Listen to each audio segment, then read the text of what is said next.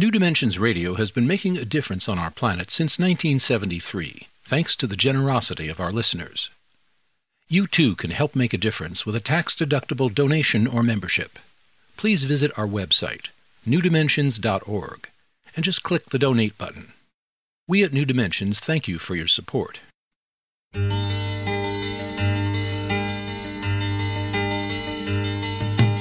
It is only through a change in human consciousness that the world will be transformed. The personal and the planetary are connected. As we expand our awareness of mind, body, psyche, and spirit, and bring that awareness actively into the world, so also will the world be changed. This is our quest as we explore new dimensions.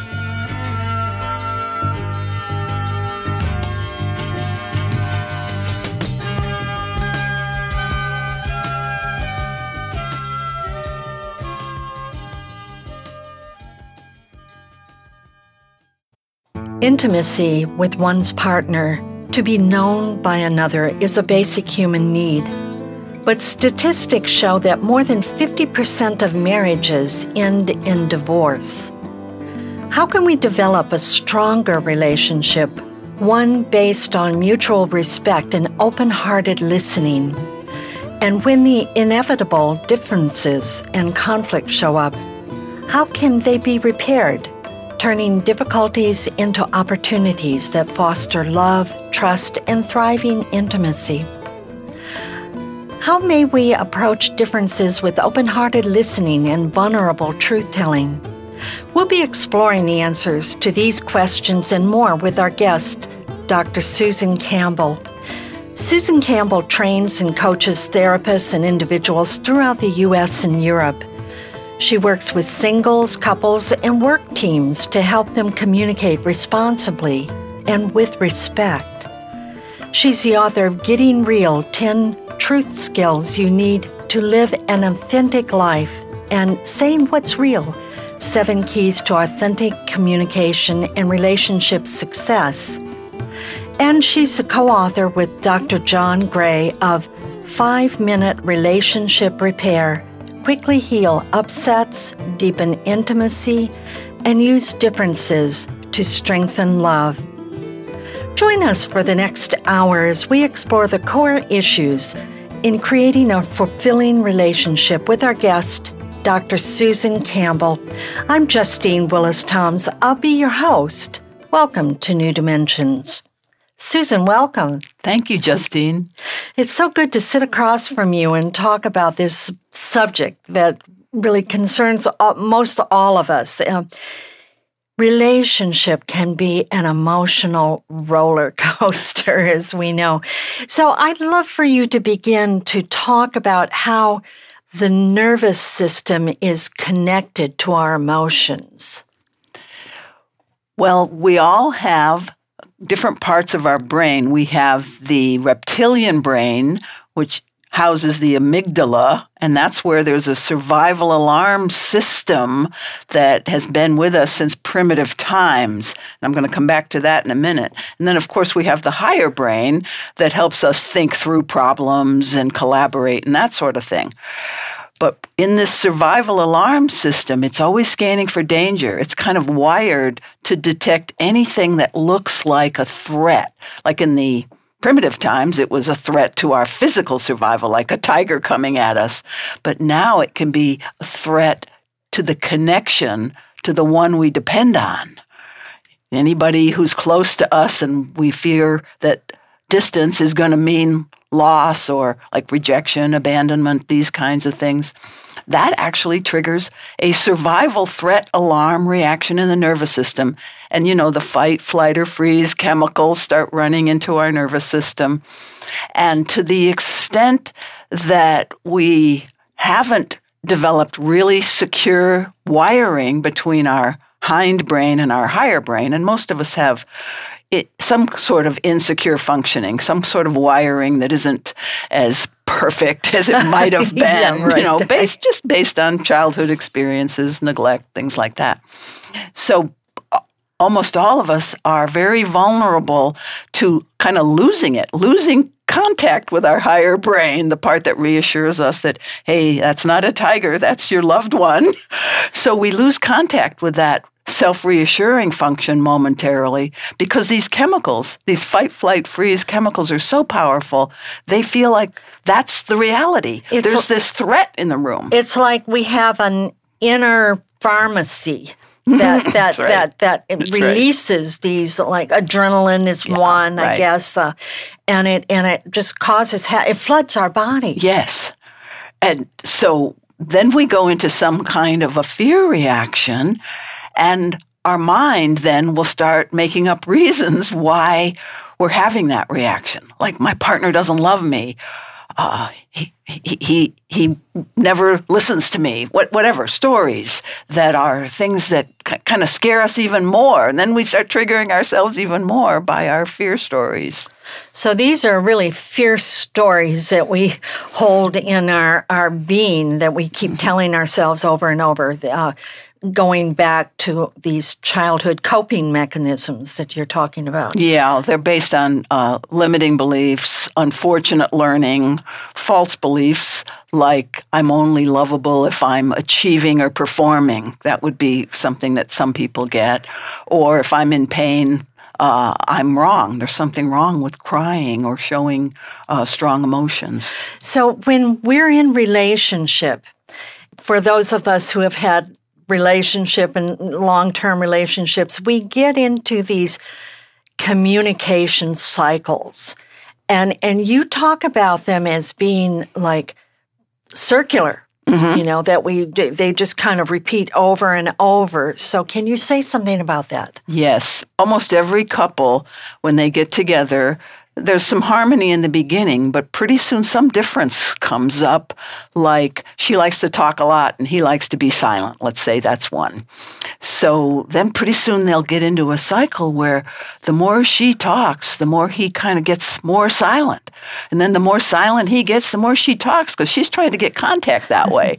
but he's trying to get something else. He's trying to get, you know, it's like we're both trying to get the relationship on terms that are comfortable to our own nervous systems and our own insecurities. So it's it's like either one of them could break that cycle if if he just said, "Honey, I've got something to say to you. I need some quiet time now." Even if he just said that, then that would reverse the cycle because he'd be communicating instead of being quiet, and then she'd be, "Oh, okay." Or if she would be more silent, if she would just be with him in silence perhaps for a time, then he would start talking. It's like if you want that cycle to break, you need to change something about your own behavior. because this goes to our core needs and our our, our core fears. Mm-hmm. And you talk about those as being two sides of a coin and and Yeah. why is it that we need to really know our core fears and how how do we discover them? Good. Well, when I mentioned the amygdala and that survival alarm reaction, that's like a button just got pushed in your nervous system and this familiar tape gets playing that's pretty much false information about your partner based on old fears. So we need to be able to know what the core fears are and know what the early warning signs of the core fears are in order to later on, once we recognize that a triggering episode is in motion, pause and calm ourselves and reassure ourselves that that fear is not is not really true. For example, he's not that into me, or I can never do it right with her. That those those are the kind of uh, stories that are based on deeper fears. If my if my mind story is he's not that into me, my core fear is I'm afraid I'm not important to you. And if my mind story is something like, I can never get it right with her, his core fear might be, and I'm using his and her here just Yeah, for mm-hmm. convenience, his core fear might be that I'm not good enough. Right. People might not easily access fears at this level, you know, the fear that I'm not good enough. But through working with the, the tools that we offer in the book, you can get more vulnerable with yourself and your partner and realize, wow, all that stuff that I used to say that sounded like a fear, like the no fear that I can't get it right with her. There's really a deeper core fear that connects to some early wounding that we can heal now once we're aware of that core fear. So, how do we get in touch? You, you talk about some tools to get in touch with that fear Yeah. because that's a biggie. I mean, that's a biggie to really know what what is really going on here. I'm I can feel I mm-hmm. I'm angry and mm-hmm. you know I he's done it again. He said it again, and oh, why doesn't he change and so forth. So, what? How can I stop that? Here's one of the tools that we offer in the book, and it's called the compassionate self inquiry process. So you start out being angry, and you start out with blaming type of self talk. And then, like, it's like he never listens. And then we invite people and we take them through a process. And there's some preparation to be able to go through this process of just knowing the difference between a reactive feeling like anger and a core feeling like just experiencing pain or fear that something's wrong. Like abandonment, like some deep sense Mm-hmm. Yeah. of uh, being abandoned would be a Would be a core fear, yeah. rather. But anger isn't necessarily a core fear. Right. That's a reactive Anger's the reactive behavior. So we, we, we teach this language to know the difference between r- reactive feelings and the things that are that reside deep in the subconscious mind based on early wounding. So uh, you were asking why is it why is it good and how do we get in touch with these uh, core fears? So you start with the feeling of anger, but you stay with the feeling and you notice the stories going on in the mind. And as I feel that, there's more feelings. Just stay with the feeling and don't you know don't try to talk right now this is this is during the pause period we ask couples when they're triggered to have a pause agreement so they can get quiet go inside and do this inner work before they come back and repair. So this is done during that period. So i'm staying with the feeling and we invite people to imagine that this hurt part because you know you're pretty soon you're going to be aware of pain some version of pain. I mean the anger is like you know he shouldn't have done that. And then when else have you felt that that he shouldn't have done that or things were going so good and he just took something away from me you know any you know little story like that will bring back memories a lot of times it'll bring back like flashbacks of gee, we were having such a happy time at the dinner table, and then dad blew up and you know, start, started attacking mom, let's say, and we all felt terrible and we all felt, gee, it's not our world. A minute ago, the world was nice and light and free and now it's not safe and we all kind of run for cover in our in our minds you know and this is this is a flashback that's coming back to somebody during this self-inquiry process giving you that example so they're feeling, what's that fear? Oh boy, that's a real fear. Fear that if I love something too much, it's going to be taken away, or something like that, Right. which is kind of like a fear of abandonment. So we'll we'll go more into that in just one moment. I want to remind our listeners that I'm here with Dr. Susan Campbell, and she, along with Dr. John Gray, are the co-authors of the book Five Minute Relationship Repair: Quickly Heal Upsets, Deepen Intimacy, and Use Differences to Strengthen Love. And if you want to know more about her work, you can go to her website, susancampbell.com. Or you can get there through the New Dimensions website, newdimensions.org. I'm Justine Willis Toms. You're listening to New Dimensions.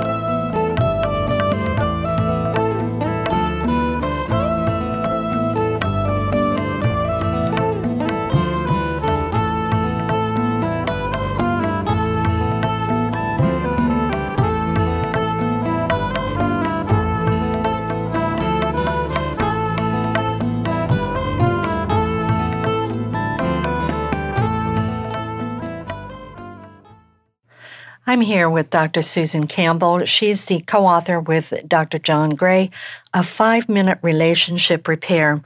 And Susan, we're talking about that pause when, when we feel the upset, and rather than just going into that cycle of you said and why don't you or whatever it is that we do, you're saying to, to pause and go deep, deep, feel it feel it. Now, you, you, this isn't like figure it out. Exactly. You're you're doing something else. You're can you say something about that? Yes, so as as you stay with the feeling, it's really a lot like meditation. If anyone meditates, you know that thoughts come up that you haven't dared to think for a while and then feelings and you know things just surface. And so this is a moment of compassionate witnessing of your feelings. So we suggest in the book that you treat that that early memory of the little kid at the dinner table feeling afraid. You kind of bring that person to you in your mind's eye, in your awareness, as if you're a bigger awareness holding a much loved child. And what would you do if your child came crying to you with pain? You, you would comfort it. You would just be there with it. You wouldn't try to say, stop crying. I mean, some parents would, but what we recommend is allowing and allowing the little child in you to complete that feeling cycle that probably got cut off when you were at the dinner table. You didn't feel safe to feel your feelings. You just did something automatic like shut down or, you know, go play play with your laptop yeah, or whatever. Disappear. Right. Yeah. Right and even people who blow up that's just another way of really disappearing from mm-hmm. the from staying with their vulnerable feelings. So we we really believe that you can complete your past the past wounds that you have not fully felt by doing these processes. So that's one of the one of the benefits. And, and then you can like of knowing what your core fears are or knowing how to access them. I'll get to why it's good to know what they are in a minute, because that was kind of the question you asked earlier. But I want to complete this. When you're with that core fear and you've held your little child in your mind's eye for a while, then you feel more like connected to yourself. It's like a new part of you has been reowned. It's like has come home. And we need to do that with our disowned parts are I'm afraid I'm not good enough or I'm afraid of abandonment. We need to, to do that kind of thing over and over, that compassionate self inquiry. We don't just do it once. We do it every, every time we get triggered. And pretty soon we'll know the territory. We'll know, okay, I recognize and in you know my case it's the it's the little kid reaching out for mommy's attention and crying and nobody comes like being neglected or ignored. So that's my button. So when I feel triggered by my partner's perceived neglect, I'll feel the feeling and stay with it long enough to get back to just that memory. I, I just bring up that one memory because it helps me have compassion for mm-hmm. myself. Mm-hmm. What I think about when you say that, I think mm-hmm. about it's kind of lighting up that part in us, like shining a, light shining on light on it, like that little kid that didn't get the attention it needed. Does, does that put us in a pretty vulnerable place then? Well, yes, because it creates a feeling that there's that need again.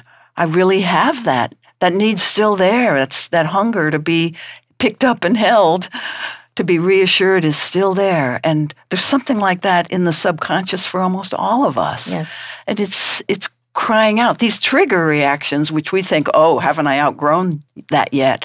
No, no, no. These are doorways to healing, to discovering this process that I just described, to staying with the feeling long enough to realize that deep down, there's a fear that if you can shine that light on it, and it's sort of like the light of loving awareness, then that fear becomes less scary to feel. The what I call the normal emotional pains of adult relationships, those become less scary to feel.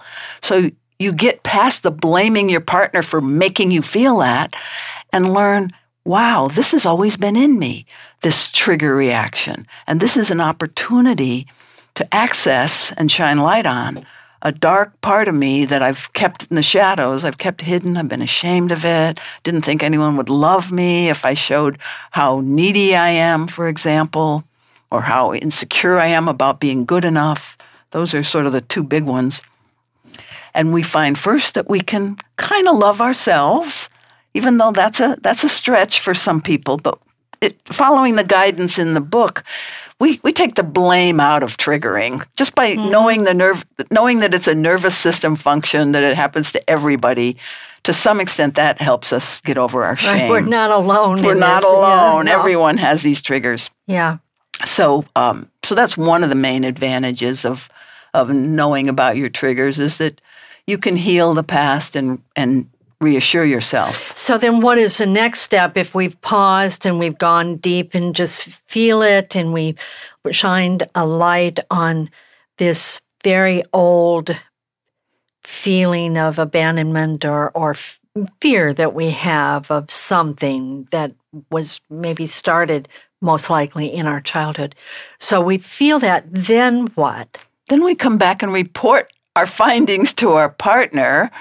And there are worksheets in the book that help you first access the things I've just said, you know, step one, yeah, step two, right. and then fill you in the blank. You have great questions there about, okay, you know, exactly what to say, and you fill in your particular thing in it. But but that's very helpful because as we're learning something new, it's we need these guides, I think. We, we need a new, simpler language mm-hmm. because we're all so mind centered that we kind of love our stories about things and our explanations.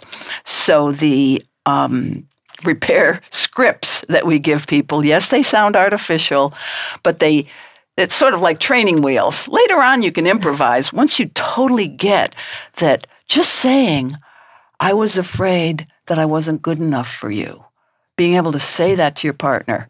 So that's the next step. You come and report to your partner, I was afraid I wasn't good enough for you. And I think our listeners can realize already how different that is than you're always criticizing me. Yeah, you know, exactly. the, the, usual language exactly. and building a case against the right, other person. Exactly. That vulnerable self disclosure. And then uh, the next thing you do after you've shared the vulnerable fear, you ask for reassurance. And what I need more than anything is to feel accepted by you. That type of thing. Again, it sounds glib and superficial, but it forces you to say things in a succinct way. Yeah. And there's a whole lot of pre work that gets you to being able to say right. what I need is yeah. to feel accepted by you. Yeah. So the depth of feeling comes through in a very few words. And that's what I think we all need to be aiming toward. Right. Is not endless explanations of why we did something. Those just get you farther down in the hole and get you more distant from right. each other. I, I know in the US at least, we're very good at psychologizing ourselves. I mean, we've got all, you know, from the all the Oprah stuff and the Dr. Phil stuff and everything that we get. We're just bombarded with these in books and articles. So we're, we're self analysis all the time. We're very good at saying this is this, such and such, but you're you're talking about going simplifying it and going down deep into a feeling body, which is body centered rather than head centered. Yes. So we're actually feeling something in the body, uh, aren't we? Yes. And and in the in that pause, I know that you suggest that we do some breathing and get in touch with our breath or get in touch with the chair we're sitting on and and these sort of things help us to kind of pull us out of our head trip that's right. Those are self calming tools. So during the pause, we give these self calming tools that are a lot of them from breathing practices, from yoga, from meditation, from you know, ancient practices. And what we also teach is you're feeling those things as you're feeling the uh, body sensations of calming. But we also, during the worksheet process here. You're able to see what are those body sensations that signal that I'm triggered. Because that's another whole focus on body sensations that's important in this work is when my heart starts beating fast and I start finding myself clenching my fists or sweating or heat rises in my face. What are your, so we ask people, what are your early warning body sensation signals that your nervous system is in one of those fight, flight, freeze reactions? So that's very good, Susan, because this would be like we, we, we, we start in one of these dialogues with our partner. We blame them for something or we're angry or we're, oh, you did it again. And you're, you're driving in the car and you start, you know, that litany between the two of you, whatever it is. And um, you're saying if we can catch and start to feel those early signals we get from the body, like, oh, I just got a knot in my stomach. And that's something we can say, oh, wait a minute. Wait, that's where we say, wait a minute. Wait, maybe it's not about this. Maybe it's something else. And that's what you're saying. That's right. That's right. Once once you learn to pause and once you learn to uh, go through some of these worksheets in the book where you look at the last time I got triggered, if I can remember, what were my stories, what were my feelings, and most basic, what were my body sensations? Yeah, yeah. So then, uh, then you start a dialogue. But I want to before that dialogue, you have to have some sort of agreement with your partner, don't you? About uh, wait, let's pause. Let's uh, can we take a pause? You have to have some agreement that we're going to try not to go down this path that we've usually gone down for the last five years we've gone down or the last 40 years we've gone down this path we're going to try a new path. So we, but you have to have an agreement with your partner about that don't you? Yes. Uh, john gray and i my co-author we feel very very strongly that the worst thing you can do after you're triggered is to keep talking. And we have some convincing evidence in the book of why that is. Uh, so we encourage couples to create a pause agreement sometime when they're not triggered. You know, we just mm-hmm. sit down and say, you know, we know that this happens and we don't want to keep going further into what John and I call the hole, you know, down mm-hmm. that path that leads nowhere. Right, right. So the word pause is a fine word, or the timeout signal that they use mm-hmm. in sports. Couples find some very simple communication. Of course, they, you know, if they're in each other's presence, you can use a nonverbal, but if you're on the phone, you might have to use right. a verbal. Right. So uh, the agreement is can we agree that when either of us detects any sign that yourself or the other is triggered, you will call for a pause? And we're going to pause for just one moment. I'm here with Dr. Susan Campbell, and she, along with her co author, John Gray, are the authors of Five Minute Relationship Repair. I'm Justine Willis Toms. You're listening to New Dimensions.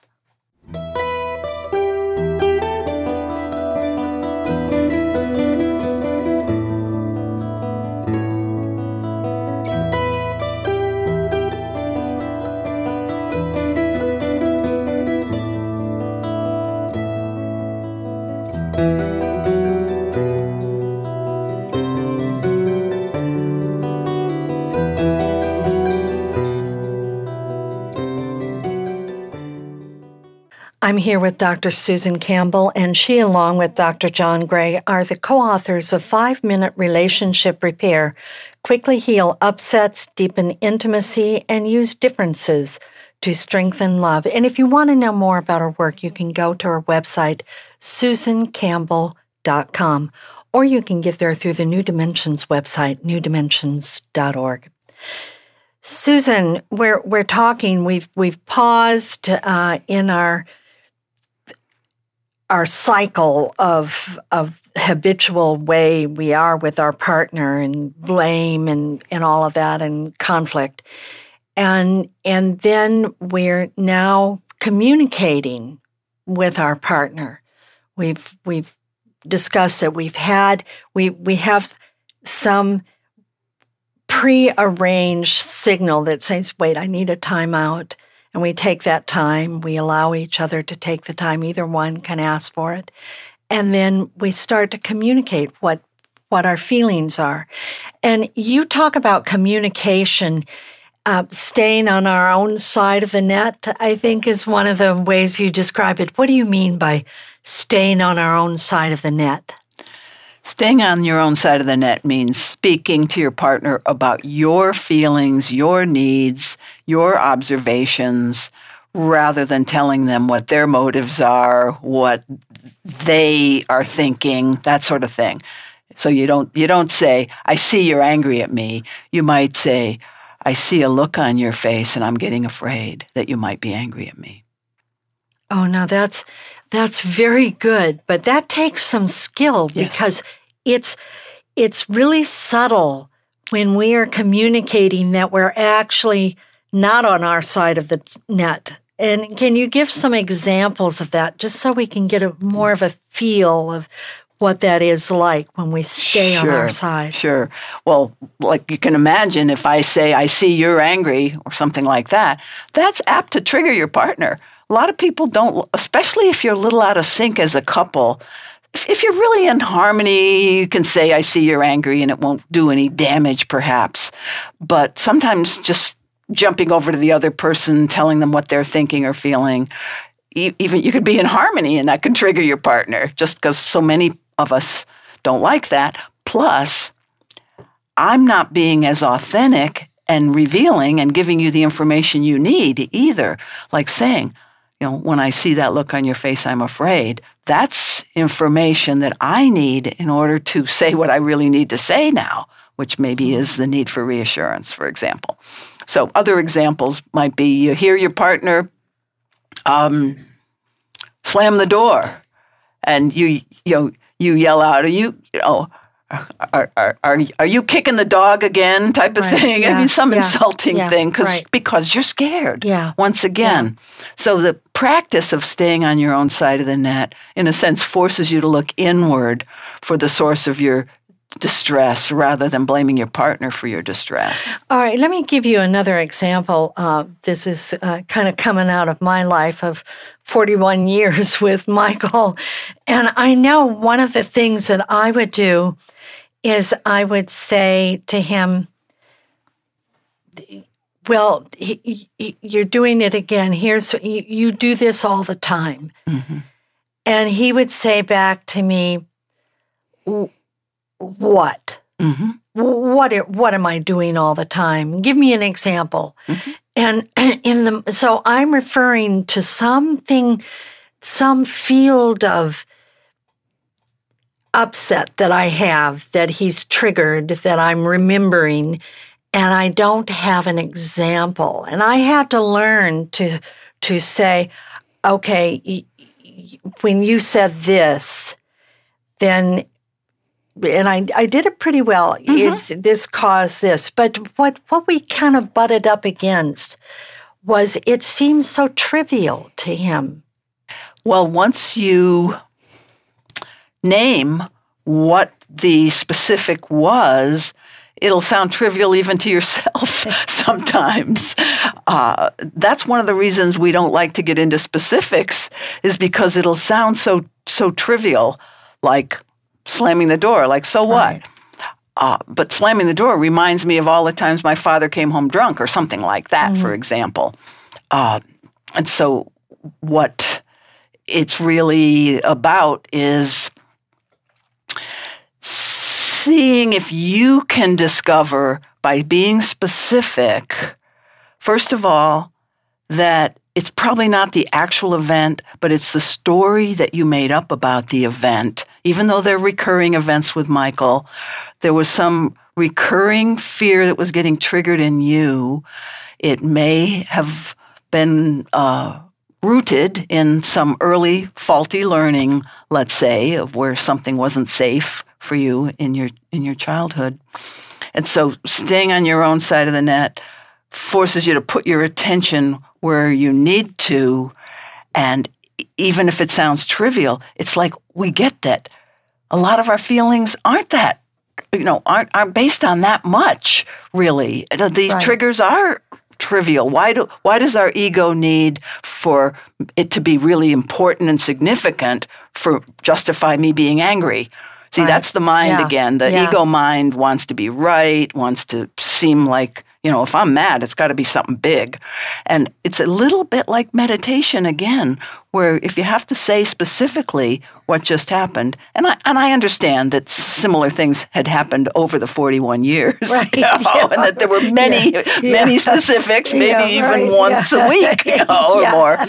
Uh, but there's still, each specific seems trivial in a Yes, sense. it does. And so that's, in a way, to me, that's not a disadvantage. You don't lose points with your partner. You know, like Yeah. like your partner will say, "Well, that's trivial."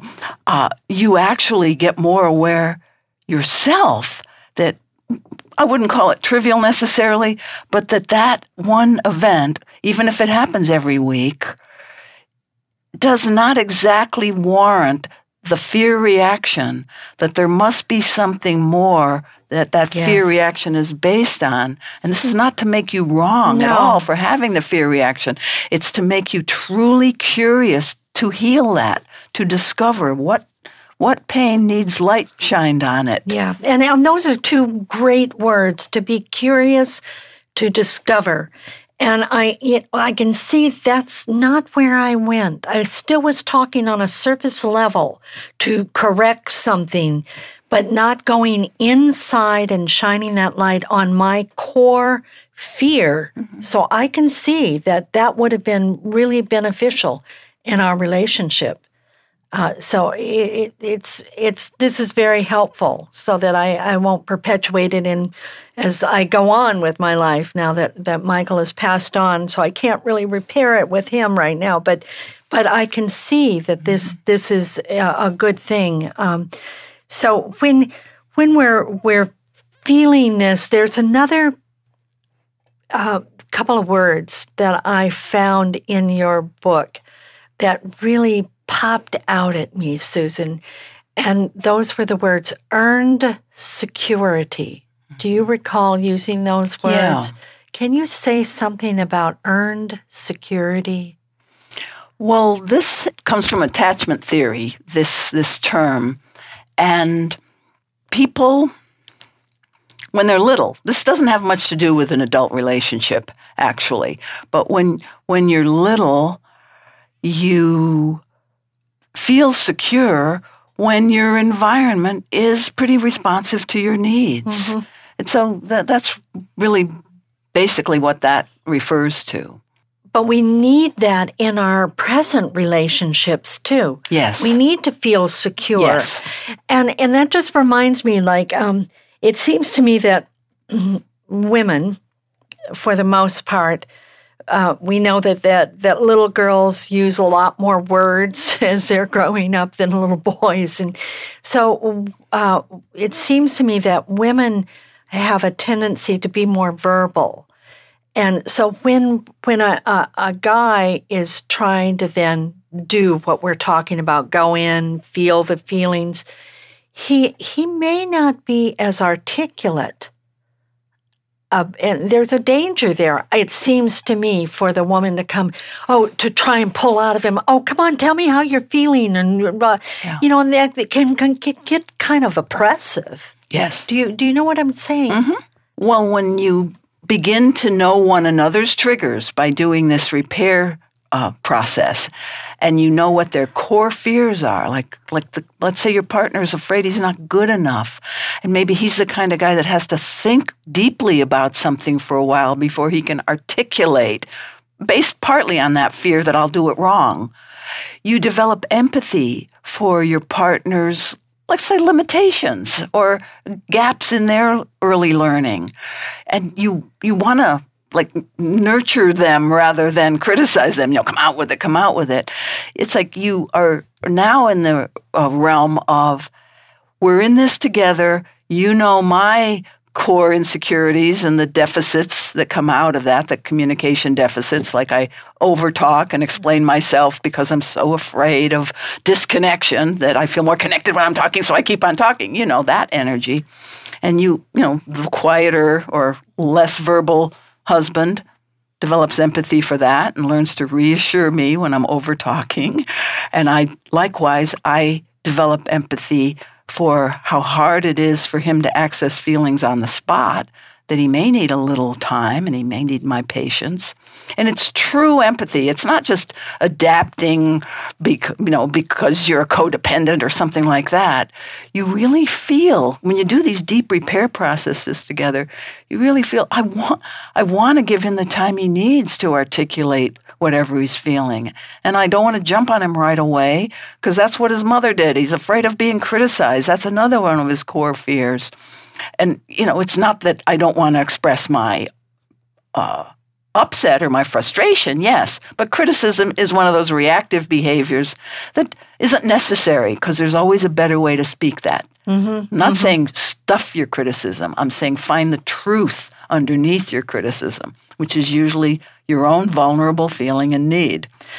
And you know, Susan, what you're talking about, it doesn't necessarily mean like when you say, okay, let's take a time out and then we'll come back and communicate that it's some long process and and pretty soon your partner is saying oh gosh here we go. Now we're going to be in it for the next three hours or whatever.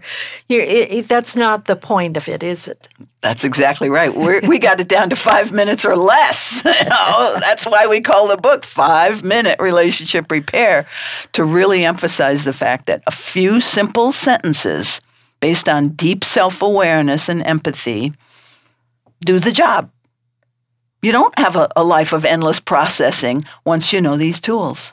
So that then we're not so afraid to take that time to do it because we know it's going to be like a, a shorter time, not not filling up hours of our, our time and and we'll get we'll get better at it with practice, right? That's right. And yeah. you do you don't think you're going to just read the book and you've got it. It's like yoga. You know, if you read a book on yoga and don't practice it, you don't have it. So it's like that. I'm here with Dr. Susan Campbell. She, along with Dr. John Gray, are the co-authors of Five Minute Relationship Repair. Quickly heal upsets, deepen intimacy, and use differences to strengthen love. I'm Justine Willis Toms. You're listening to New Dimensions.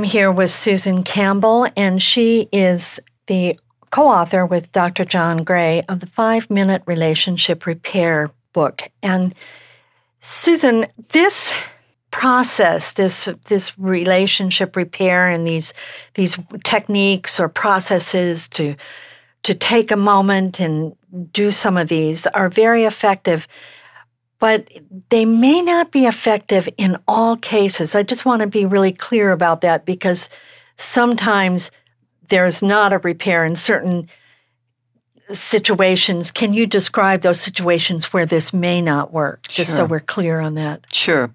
Uh, let's say you've got uh, active addictions going on. That would be the most obvious. Uh, like if either of you are inebriated, you don't want to do this. And if either of you have a habit of dealing with feelings by stuffing them in some addictive way, which even could be shopping uh, at, a, at an extreme. I don't mean all shoppers are addicts.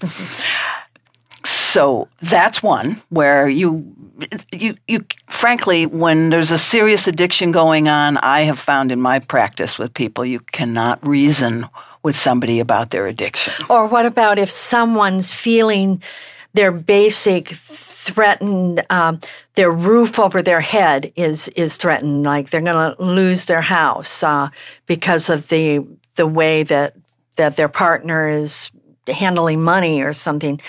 And that that deep deep uh, security issue might be or or where there's um, physical uh, pain where there's somebody's abusive physically or even uh, heavily abusive uh, verbally well the abusive instances are a little different than the, the let's say the house is getting foreclosed on yes. issue so yes. Uh, the abusive things are they're a little bit the same as addictions yes. that i mentioned but let me i want to i think the interesting one is one that might seem like we just need a behavior change here. We just need my partner to pay the bills on time or to get a job. Okay, mm-hmm. that kind of a thing. It might seem why bother with all this repair stuff. You know, uh, people have actually said to me about this material. I believe in action, not words. This is just mm-hmm. words. Right. My response to that is this process builds the trust that maybe wasn't there before between two people, takes the blaming out of it so that they really can connect and be on the same team. And when you are more on the same team, you will problem solve your financial issues or whether we want to have a baby or not, all those mm-hmm. you know mm-hmm. conflicts, normal daily conflicts. You'll solve those in a much better way. They, At least they, give it a chance, I they, would say. They, seem really big, but but you're saying just stick with the process and there will be some positive results if you really stick with the process. In most cases. Yes. It's like if two people build their capacity to really hear each other and and be a team because this is mm-hmm. what this is all about is like yes. we're in this together and i can see how you know, we're both triggered. It's not like there's no blame involved. It's like this relationship is like a boat, and let's not argue about whose side of the boat the hole is on. There's a hole in the boat. We got to both start bailing. So it's the cooperative ability, the creative problem solving ability that gets liberated when you're more whole you know, you've shined yes. light on some of your dark parts. You're a more right. whole human being. You got more more of your marbles, and your relationship is more whole and integrated. You're you're a power you're a powerful force as a couple when you're aligned. There's something that you mention in the book, um, possibly um, having a couple writing out a vision statement mm-hmm. for their relationship. So, what does that entail? Well, we hope that the vision statement has something to do with using in the future some of the processes in these in this book, but it, it could be things like how we want to behave toward each other in order to have that feeling of really trusting each other, loving each other. So we might say, gee, until we read this book, we never hugged when we first came together after the end of being away all day. Now we're hugging. We want to have a general practice of, of hugging. We want to have a general practice of clearing the air. These would be things we would hope once people learn the tools in this book. These are all in there. So we want to regularly say, honey, is there anything I've done that uh, has created distance between us? I just want to hear it. That type of thing. That's a clearing the air process. So that's that's interesting. Like uh, maybe over dinner, if you're sitting down for dinner, saying, Is there anything that you feel you need to clear with me that might have happened today?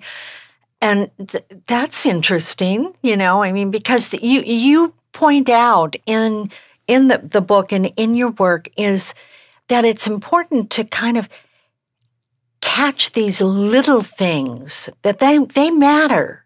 Yes. We believe in practices that call a couple's attention to things that matter, but maybe they were just too busy to deal with. Like, boy, when you walked out while I was talking at dinner, I felt hurt. I just want to share that and no, just let you know that, and maybe my partner will say he's sorry or something like that, and then that clears it. But these little things that we think, well, that shouldn't bother me. I shouldn't mention that. Or we're just too busy. It's maybe not a shouldn't at all. Uh, they do create distance. They build they build up like you know like sweeping something under the carpet. You know, Yes, it's yes. pretty soon the carpet is hard to walk on. So it's that it's that type of thing. I think we all know that Yeah. that things build up, but we're just kind of we forget get so we're busy. forgetful, and so Yeah. that's why we need practices. So this this book is hoping that part of your vision statement will be. uh, we have a clearing practice, we have a repair practice, we have a pause agreement.